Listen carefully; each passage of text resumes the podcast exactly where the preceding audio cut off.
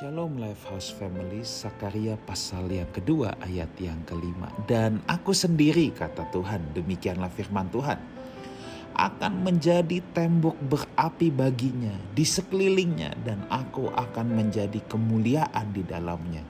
Saudara, kalau kita mendengar kata tembok, apa yang pertama terbersit dalam pikiran kita?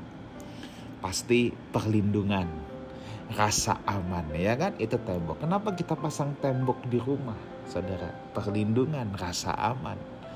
Saudara ada tembok besar di China ya. The Great Wall. Itu didirikan abad ketiga sebelum masehi. Tembok tersebut bahkan dijadikan salah satu keajaiban dunia.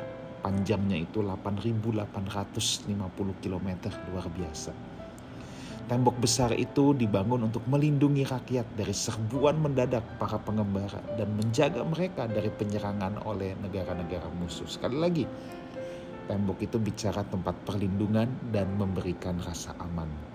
Nah, kitab Sakaria, saudara, itu menceritakan tentang tembok perlindungan yang lain. Sakaria mendapatkan sebuah penglihatan, yaitu ia melihat tentang seseorang yang sedang memegang tali pengukur untuk mencoba memastikan panjang dan lebar tembok Yerusalem. Tetapi ketika orang itu bermaksud un untuk membangun kembali tembok benteng untuk mengelilingi kota tersebut, tiba-tiba ia diberitahu bahwa ia tidak perlu membangun tembok itu kembali. Kenapa? Karena Yerusalem akan dipenuhi banyak umat Allah sehingga tembok Yerusalem itu nggak bisa memuat itu semua. Itu ayat yang keempat, saudara baca sendiri.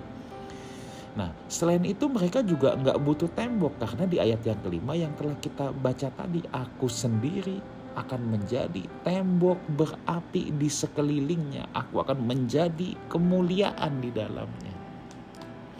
Renungan apa, pelajaran apa yang bisa kita ambil? Saudara, dalam hidup ini tanpa kita sadar sering kali kita giat membangun dalam tanda petik tembok-tembok dengan tujuan apa?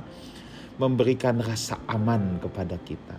Kita berpikir uang, harta, kedudukan akan menjadi tembok yang aman yang tanpa kita sadari semua itu kita harapkan menjadi tembok perlindungan kita dan memberikan rasa aman kepada kita. Tetapi saya harus katakan, rasa aman yang diberikan oleh tembok-tembok yang kita bangun sendiri itu adalah rasa aman palsu. Kenapa?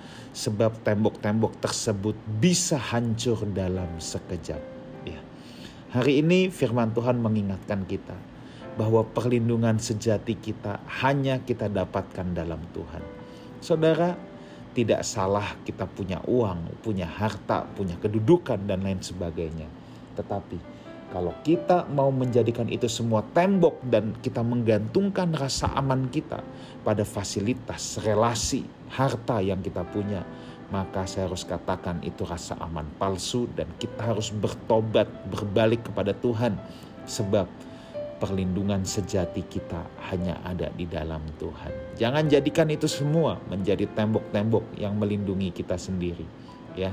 Tuhan sendiri yang yang akan menjadikan dirinya tembok berapi untuk mengelilingi setiap orang yang ditebusnya. Bahkan Alkitab berkata kita ini saudara biji matanya Tuhan tidak ada satupun yang bisa menjamahnya. Dunia boleh berusaha membangun tembok perlindungan dengan kekuatannya. Tetapi bagi saudara dan saya, Lifehouse Family, kita punya Tuhan sebagai tembok berapi yang melindungi kita.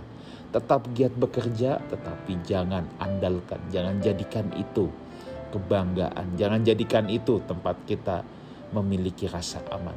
Temukan rasa amanmu di dalam Tuhan. Temukan Tuhan sebagai gunung batu dan tempat perlindunganmu. Tuhan Yesus menyertai kita semua. Amin.